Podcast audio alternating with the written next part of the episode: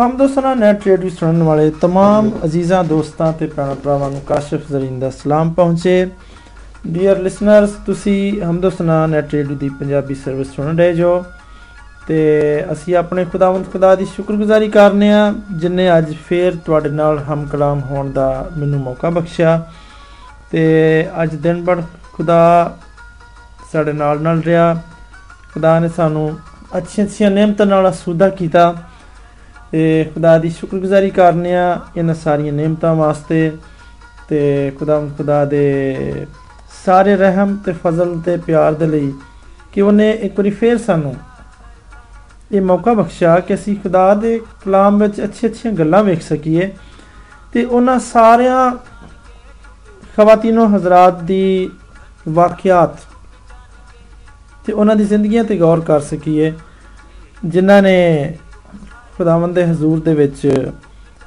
ਮਿਹਨਤ ਕੀਤੀ ਤੇ ਬੜੀ ਮੁਹੱਬਤ ਤੇ ਬੜੀ ਲਗਨ ਦੇ ਨਾਲ ਇਸ ਤਰ੍ਹਾਂ ਦੀ ਖidmat ਕੀਤੀ ਕਿ ਖੁਦਾ ਦਾ ਪਾਕ ਕਲਾਮ ਅੱਜ ਸਾਡੇ ਹੱਥਾਂ ਦੇ ਵਿੱਚ, ਸਾਡੀ ਆਪਣੀ ਜ਼ੁਬਾਨ ਦੇ ਵਿੱਚ ਹੈ ਜਿਹਨੂੰ ਅਸੀਂ ਆਜ਼ਾਦੀ ਨਾਲ ਹਰ ਵੇਲੇ ਜਦੋਂ ਮਰਜ਼ੀ ਚਾਹੀਏ ਪੜ ਸਕਨੇ ਆ ਤੇ ਉਸ ਤੋਂ ਬਰਕਤ ਪਾ ਸਕਨੇ ਆ ਅਜ਼ੀਜ਼ ਭਰਾਣੋ ਤੇ ਭਰਾਓ, ਤਕਰੀਬਨ 150 ਸਾਲ ਪਹਿਲਾਂ ਦੀ ਗੱਲ ਹੈ ਵੇਲਸ ਦੇ ਸ਼ਹਿਰ ਵਿੱਚ ਰਹਿਣ ਵਾਲੀ ਇੱਕ ਕੁੜੀ ਸੀ, ਜਿਹਦਾ ਨਾਮ ਸੀ ਮੈਰੀ ਜੌਨਸ। ਮੈਰੀ ਜੌਨਸ ਦੀ ਜ਼ਿੰਦਗੀ ਬੜੀ ਖੂਬਸੂਰਤ ਹੈ ਤੇ ਉਹਦੀ ਜ਼ਿੰਦਗੀ ਦੀ ਦਾਸਤਾਨ ਵੀ ਉਸ ਤੋਂ ਜ਼ਿਆਦਾ ਖੂਬਸੂਰਤ ਹੈ ਉਹਨੂੰ ਖੁਦਾ ਦੇ ਪਾਕ ਕਲਾਮ ਨਾਲ ਬੜੀ ਮੁਹੱਬਤ ਸੀ ਤੇ ਉਹਦੀ ਮੁਹੱਬਤ ਦੇ ਵਸੀਲੇ ਦੇ ਨਾਲ ਹੀ। ਵੈਸੇ ਤਾਂ ਖੁਦਾ ਦਾ ਫਜ਼ਲ ਹੁੰਦਾ, ਪਰ ਮੈਰੀ ਦੇ ਆਪਣੇ ਸ਼ੌਕ ਤੇ ਲਗਨ ਦੀ ਵਜ੍ਹਾ ਤੋਂ ਅੱਜ ਖੁਦਾ ਦਾ ਪਾਕ ਕਲਾਮ ਸਾਡੇ ਹੱਥਾਂ ਦੇ ਵਿੱਚ ਮੌਜੂਦ ਹੈ ਸੌਰੀ ਮੈਰੀ ਜੌਨਸ 8 ਸਾਲ ਦੀ ਇੱਕ ਛੋਟੀ ਬੱਚੀ ਸੀ।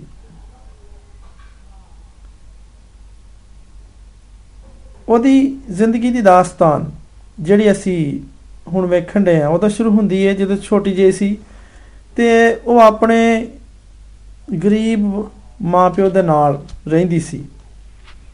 ਉਹਦਾ ਪਿਓ ਜਲਾਇਆ ਸੀ। ਤੇ ਉਹਨਾਂ ਦੇ ਕੋਲ ਕਦੀ ਵੀ ਫालतू ਪੈਸਾ ਨਹੀਂ ਸੀ ਹੁੰਦਾ। ਤੇ ਜਿਹੜੀ ਵੀ ਉਹਨਾਂ ਦੀ ਆਮਦਨ ਹੁੰਦੀ ਸੀ, ਉਹਨੂੰ ਬੜੀ ਹੀ ਇhtiyat ਦੇ ਨਾਲ ਉਹਨੂੰ ਖਰਚ ਕਰਨਾ ਪੈਂਦਾ ਸੀ।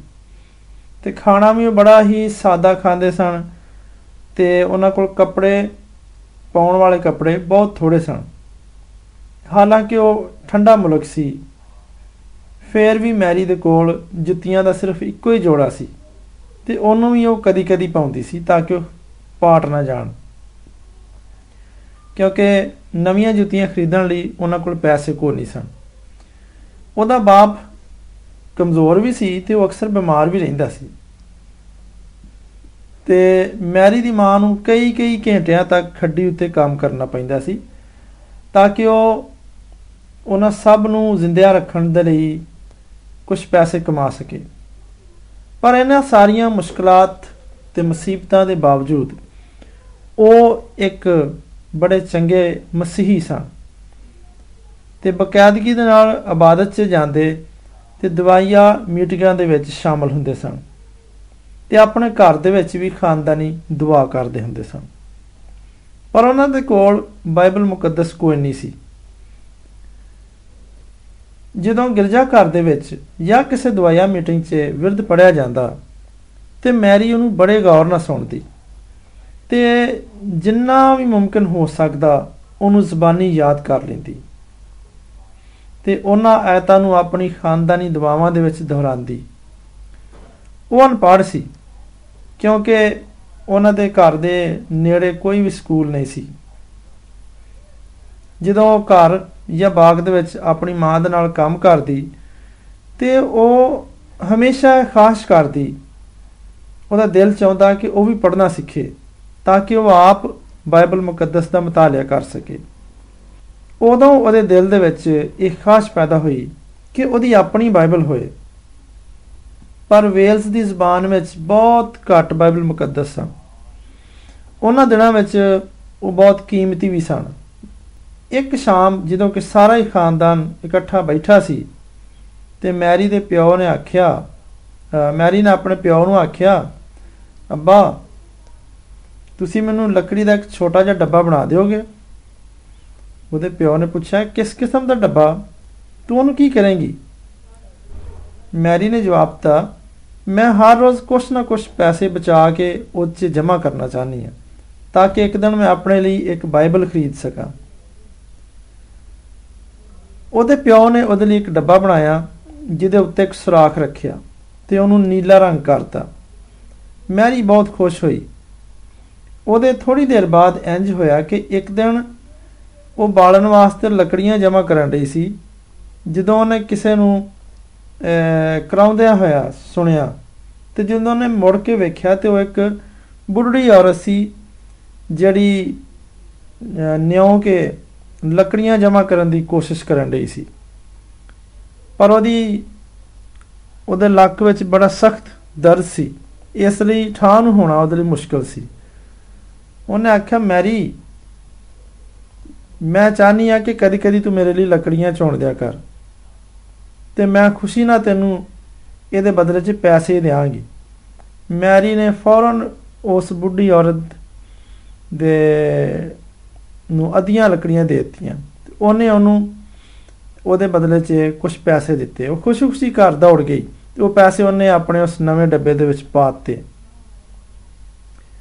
ਜਦੋਂ ਮੈਰੀ 10 ਸਾਲ ਦੀ ਹੋ ਗਈ ਤੇ ਉਹਦਾ ਪਿਓ ਇੱਕ ਦਿਨ ਕਪੜਾ ਵੇਚ ਕੇ ਬੜਾ ਖੁਸ਼-ਖੁਸ਼ ਵਾਪਸ ਆਇਆ ਤੇ ਮੈਰੀ ਨੇ ਪੁੱਛਿਆ ਕਿ ਤੁਸੀਂ ਇੰਨੇ ਖੁਸ਼ ਕਿਉਂ ਹੋ? ਤੇ ਪਿਓ ਨੇ ਦੱਸਿਆ ਕਿ ਤੇਰੀ ਖਾਹਸ਼ ਪੂਰੀ ਹੋਣ ਨੂੰ ਹੈ। ਤੂੰ ਲਿਖਣ ਪੜਨ ਦੇ ਕਾਬਲ ਹੋ ਜਾਏਂਗੀ। ਤੇ ਤਿੰਨ ਹਫ਼ਤੇ ਦੇ ਬਾਅਦ ਇੱਕ ਸਕੂਲ ਖੁੱਲਣ ਵਾਲਾ ਹੈ, ਪਰ ਉਹ ਇੱਥੋਂ 2 ਮੀਲ ਦੂਰ ਹੈ। ਮੈਰੀ ਨੇ ਆਖਿਆ ਇਹ ਬਹੁਤ ਦੂਰ ਨਹੀਂ, ਮੈਂ ਸਵੇਰ ਸਵੇਰੇ ਉਠਾਂਗੀ ਤੇ ਮਾਂ ਦੀ ਜਿੰਨੀ ਮਦਦ ਕਰ ਸਕਾਂਗੀ ਕਰਕੇ ਹਰ ਰੋਜ਼ ਸਕੂਲ ਜਾਵਾਂਗੀ। ਕਿੰਨਾ ਚੰਗਾ ਹੋਏਗਾ ਕਿ ਮੈਂ ਪੜਨ ਦੇ ਕਾਬਲ ਹੋ ਜਾਵਾਂਗੀ। ਤੇ ਤੁਹਾਨੂੰ ਪਤਾ ਹੈ ਕਿ ਮਿਸਿਸ ਈਵਨਸ ਦੇ ਕੋਲ ਇੱਕ ਬਾਈਬਲ ਹੈ ਤੇ ਉਹਨੇ ਮੈਨੂੰ ਆਖਿਆ ਕਿ ਅਗਰ ਮੈਂ ਪੜਨਾ ਸਿੱਖ ਲਵਾਂਗੀ ਤੇ ਮੈਂ ਉਹਨਾਂ ਦੇ ਕੋਲ ਜਾ ਕੇ ਖੁਦ ਬਾਈਬਲ ਪੜ ਸਕਨੀ ਆ ਤੇ ਫਿਰ ਮੈਰੀ ਸਕੂਲ ਚਲੇ ਗਈ।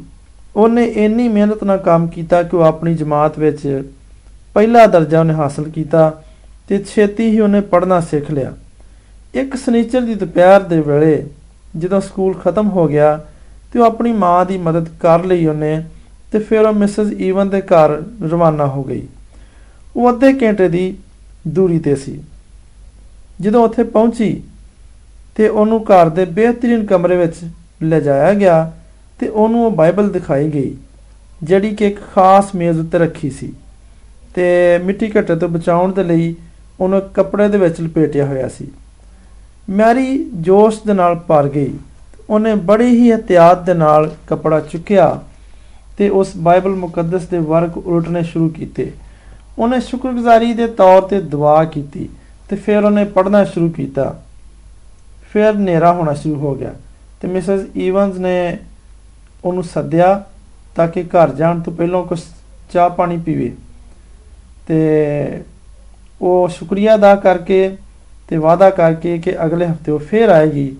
ਛੇਤੀ ਨਾਲ ਆਪਣੇ ਘਰ ਨੂੰ ਵਾਪਸ ਮੋੜੇਗੀ ਜਦੋਂ ਉਹਦੇ ਮਾਪਿਓ ਸ਼ਾਮ ਦਾ ਖਾਣਾ ਖਾਣ ਸਨ ਤੇ ਉਹਨੇ ਬੜੇ ਸ਼ੌਕ ਨਾਲ ਉਹਨਾਂ ਨੂੰ ਦੱਸਿਆ ਤੇ ਉਹ ਉਹਦੀ ਖੁਸ਼ੀ ਵਿੱਚ ਸ਼ਰੀਕ ਹੋਏ ਤੇ ਉਹਨੇ ਨਵੀਂ ਆਇਤ ਉਹਨਾਂ ਨੂੰ ਸੁਣਾਈ।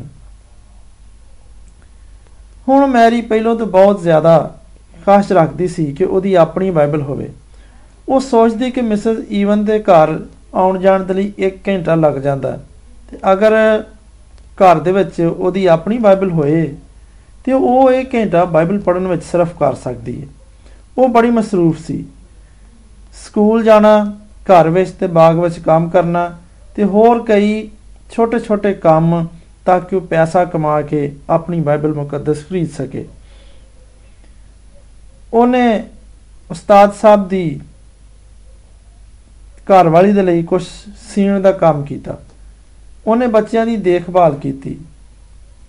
ਜਦੋਂ ਕਿ ਮਾਵਾਂ ਕਿਸੇ ਹੋਰ ਕੰਮ 'ਚ ਮਸਰੂਫ ਹੁੰਦੀਆਂ ਸਨ ਤੇ ਉਹ ਉਹਨਾਂ ਦੇ ਬੱਚਿਆਂ ਦੀ ਦੇਖਭਾਲ ਕਰਦੀ ਤੇ ਹੌਲੀ-ਹੌਲੀ ਉਹ ਸਾਰੇ ਪੈਸੇ ਜਿਹੜੇ ਉਹਨੂੰ ਮਿਲਦੇ ਸਨ, ਡੱਬੇ ਵਿੱਚ ਵੱਧਦੇ ਗਏ।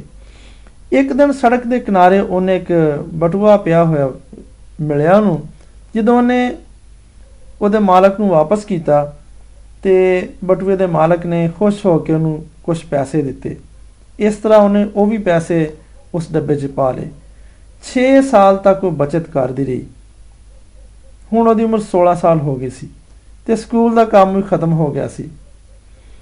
ਉਹਨੂੰ ਦੋ ਮੁਰਗੀਆਂ ਦਿੱਤੀਆਂ ਗਈਆਂ, ਜਿਹੜੀਆਂ ਕਿ ਆਂਡੇ ਦਿੰਦੀਆਂ ਸਨ।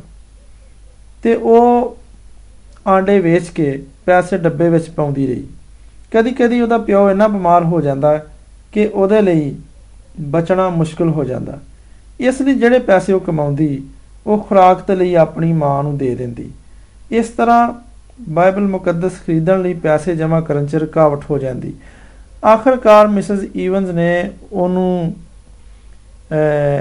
ਸੀਣ ਪਰਾਉਣ ਦਾ ਖਾਸ ਕੰਮ ਦਿੱਤਾ ਤੇ ਉਹਦੇ ਬਦਲੇ ਉਹਨੂੰ ਅੱਛੀ ਖਾਸੀ ਰਕਮ ਦਿੱਤੀ। ਜਦੋਂ ਮੈਰੀ ਨੇ ਆਪਣਾ ਡੱਬਾ ਖੋਲ੍ਹਿਆ ਤੇ ਉਹ ਆਖਰੀ ਰਕਮ ਉਹਦੇ ਵਿੱਚ ਜਮ੍ਹਾਂ ਕੀਤੀ ਤੇ ਉਹਨੂੰ ਪਤਾ ਲੱਗਿਆ ਕਿ ਉਹਦੇ ਕੋਲ ਵੇਲਸ ਦੀ ਜ਼ੁਬਾਨ ਵਿੱਚ ਬਾਈਬਲ ਖਰੀਦਣ ਦੇ ਲਈ ਕਾਫੀ ਪੈਸੇ ਨੇ। ਤੇ ਮੈਰੀ ਦੇ ਪਿੰਡ ਦੇ ਵਿੱਚ ਕਿਤਾਬਾਂ ਦੀ ਕੋਈ ਦੁਕਾਨ ਨਹੀਂ ਸੀ। ਉਹ ਹੈਰਾਨ ਸੀ ਕਿ ਬਾਈਬਲ ਕਿੱਥੋਂ ਖਰੀਦੇ? ਉਹਨੇ ਆਪਣੇ ਟੀਚਰ ਕੋਲੋਂ ਪੁੱਛਿਆ ਜਿਨੇ ਦੱਸਿਆ ਕਿ ਬਾਈਬਲ ਹਾਸਲ ਕਰਨ ਦੇ ਲਈ ਉਹਨੂੰ ਬੜੀ ਮੁਸ਼ਕਲ ਪੇਸ਼ ਆਈ ਸੀ ਤੇ ਉਹਨੂੰ ਬਾਈਬਲ ਇੱਕ ਐਸੇ ਕਸਬੇ 'ਚੋਂ ਮਿਲ ਸਕਦੀ ਹੈ ਜਿਹੜਾ ਉੱਥੋਂ 5 ਮੀਲ ਦੂਰ ਹੈ ਮੈਰੀ ਨੇ ਆਪਣੇ ਵਾਲਦਿਆਂ ਨੂੰ ਦੱਸਿਆ, ਲੇਕਿਨ ਉਹਦੀ ਮਾਂ ਨਹੀਂ ਸੀ ਚਾਹਦੀ ਕਿ ਉਹ ਕੱਲੀ ਇਨੀ ਦੂਰ ਜਾਏ। ਤੇ ਸਾਰਾ ਸਫ਼ਰ ਉਹਨੇ ਪੈਦਲ ਕਰਨਾ ਸੀ। ਪਰ ਉਹਦੇ ਪਿਓ ਨੇ ਆਪਣੀ ਬੀਵੀ ਨੂੰ ਆਖਿਆ ਨੂੰ ਜਾਣ ਦੇ। ਖੁਦਾ ਖੁਦ ਉਹਦੀ ਹਿਫਾਜ਼ਤ ਕਰੇਗਾ। ਚਨਾਚੇ ਮੈਰੀ ਉੱਥੋਂ ਰਵਾਨਾ ਹੋਈ। ਪੈਸੇ ਬੜੀ ਹਿਫਾਜ਼ਤ ਦੇ ਨਾਲ ਇੱਕ ਕੱਪੜੇ ਵਿੱਚ ਬੰਨ ਲਏ। ਰਾਹ ਦੇ ਲਈ ਕੁਝ ਖਾਣਾ ਲੈ ਲਿਆ ਤੇ ਆਪਣੀ ਜੁੱਤੀਆਂ ਮੋਢੇ ਤੇ ਰੱਖ ਕੇ, ਕਿਉਂਕਿ ਉਹ ਨਹੀਂ ਸੀ ਚਾਹੁੰਦੀ ਕਿ ਇੰਨੇ ਲੰਮੇ ਸਫ਼ਰ ਦੇ ਬਾਅਦ ਉਹਦੀ ਜੁੱਤੀਆਂ ਖਰਾਬ ਹੋ ਜਾਣ। ਉਹ ਨੰਗੇ ਪੈਰ ਹੀ ਰਵਾਨਾ ਹੋਈ। ਤੇ ਰਾਹ ਵਿੱਚ ਲੋਕਾਂ ਤੋਂ ਪੁੱਛਦੀ ਗਈ। ਉਹਨੂੰ ਬਾਅਦ ਚੰਗੇ ਲੋਕ ਵੀ ਮਿਲੇ ਤੇ ਜਦੋਂ ਉਹਨਾਂ ਨੂੰ ਮਾਲੂਮ ਹੋਇਆ ਕਿ ਉਹ ਕੱਲੀ ਸਫ਼ਰ ਕਰਨ ਰਹੀ ਹੈ ਤੇ ਉਹਨਾਂ ਲੋਕਾਂ ਨੇ ਉਹਨੂੰ ਖਾਣਾ ਵੀ ਦਿੱਤਾ ਤੇ ਉਹਦੇ ਲਈ ਦਬਾਅ ਵੀ ਕੀਤੀ। ਆਖਰਕਾਰ ਥੱਕੀ ਹਾਰੀ ਉਸ ਕਸਬੇ ਵਿੱਚ ਪਹੁੰਚ ਗਈ। ਇੱਕ ਪਾਦਰੀ ਸਾਹਿਬ ਦੇ ਘਰ ਰਾਤ ਗੁਜ਼ਾਰਨ ਦੇ ਲਈ ਚਲੀ ਗਈ, ਕਿਉਂਕਿ ਜਦੋਂ ਕਸਬੇ 'ਚ ਪਹੁੰਚੀ ਤੇ ਹਨੇਰਾ ਹੋ ਚੁੱਕਿਆ ਸੀ। ਅਗਲੀ ਸਵੇਰ ਉਸ ਪਾਦਰੀ ਦੀ ਘਰ ਵਾਲੀ ਨੇ ਉਹਨੂੰ ਕੁਝ ਗਰਮ ਦੁੱਧ ਦਿੱਤਾ, ਖਾਣ ਲਈ ਕੋਈ ਚੀਜ਼ ਦਿੱਤੀ ਤੇ ਫਿਰ ਉਹਨੂੰ ਮਿਸਟਰ ਚਾਰਲਸ ਦੇ ਘਰ ਲੈ ਗਈ, ਜਿਹਦੇ ਕੋਲ ਆਪਣੀ ਬਹੁਤ ਸਾਰੀਆਂ ਕਿਤਾਬਾਂ ਸਨ। ਤੇ ਜਿਹੜੀਆਂ ਜਿਹੜਾ ਕਦੀ ਵੇਲਸ ਦੀ ਜ਼ਬਾਨ ਵਿੱਚ ਬਾਈਬਲਾਂ ਮੰਗਾ ਕੇ ਵੇਚਦਾ ਹੁੰਦਾ ਸੀ। ਮੈਰੀ ਨੇ ਉਹਨੂੰ ਦੱਸਿਆ ਕਿ ਉਹਦੀ ਕਿੰਨੀ ਖਾਹਿਸ਼ ਹੈ ਕਿ ਉਹਦੀ ਆਪਣੀ ਬਾਈਬਲ ਹੋਵੇ। ਕਿਸ ਤਰ੍ਹਾਂ ਉਹਨੇ 6 ਸਾਲ ਤੱਕ ਮਿਹਨਤ ਕਰ ਕਰਕੇ ਪੈਸੇ ਬਚਾਏ ਨੇ ਤੇ ਹੁਣ ਉਹ 5 ਮੀਲ ਦਾ ਸਫ਼ਰ ਪੈਦਲ ਕਰਕੇ ਆਈ। ਇਸ ਕਰਕੇ ਕਿ ਉਹਨੂੰ ਪਤਾ ਚੱਲਿਆ ਸੀ ਕਿ ਇੱਥੋਂ ਬਾਈਬਲ ਮਿਲ ਸਕਦੀ ਹੈ। ਮਿਸਟਰ ਚਾਰਲਸ ਨੇ ਆਖਿਆ, ਮੇਰੀ ਬੱਚੀ ਮੈਨੂੰ ਬੜਾ ਅਫਸੋਸ ਹੈ। ਮੇਰੇ ਕੋਲ ਸਿਰਫ ਦੋ ਬਾਈਬਲਾਂ ਨੇ ਤੇ ਉਹਨਾਂ ਦੇ ਲਈ ਵੀ ਉਹਨਾਂ ਲੋਕਾਂ ਤੋਂ, ਉਹਨਾਂ ਲੋਕਾਂ ਨਾਲ ਮੈਂ ਵਾਅਦਾ ਕੀਤਾ, ਜਿਹੜੇ ਉਹਨਾਂ ਦੇ ਲਈ ਪੈਸੇ ਮੈਨੂੰ ਦੇ ਕੇ ਨੇ। ਇਹ ਗੱਲ ਸੁਣ ਕੇ ਮੈਰੀ ਦੇ ਅਥਰੂ ਨਿਕਲਿਆ ਤੇ ਉਹ ਰੋਣ ਲੱਗ ਪਈ। ਉਹਨੇ ਸੋਚਿਆ ਕਿ ਹੁਣ ਉਹ ਖਾਲੀ ਹੱਥ ਵਾਪਸ ਜਾਏਗੀ।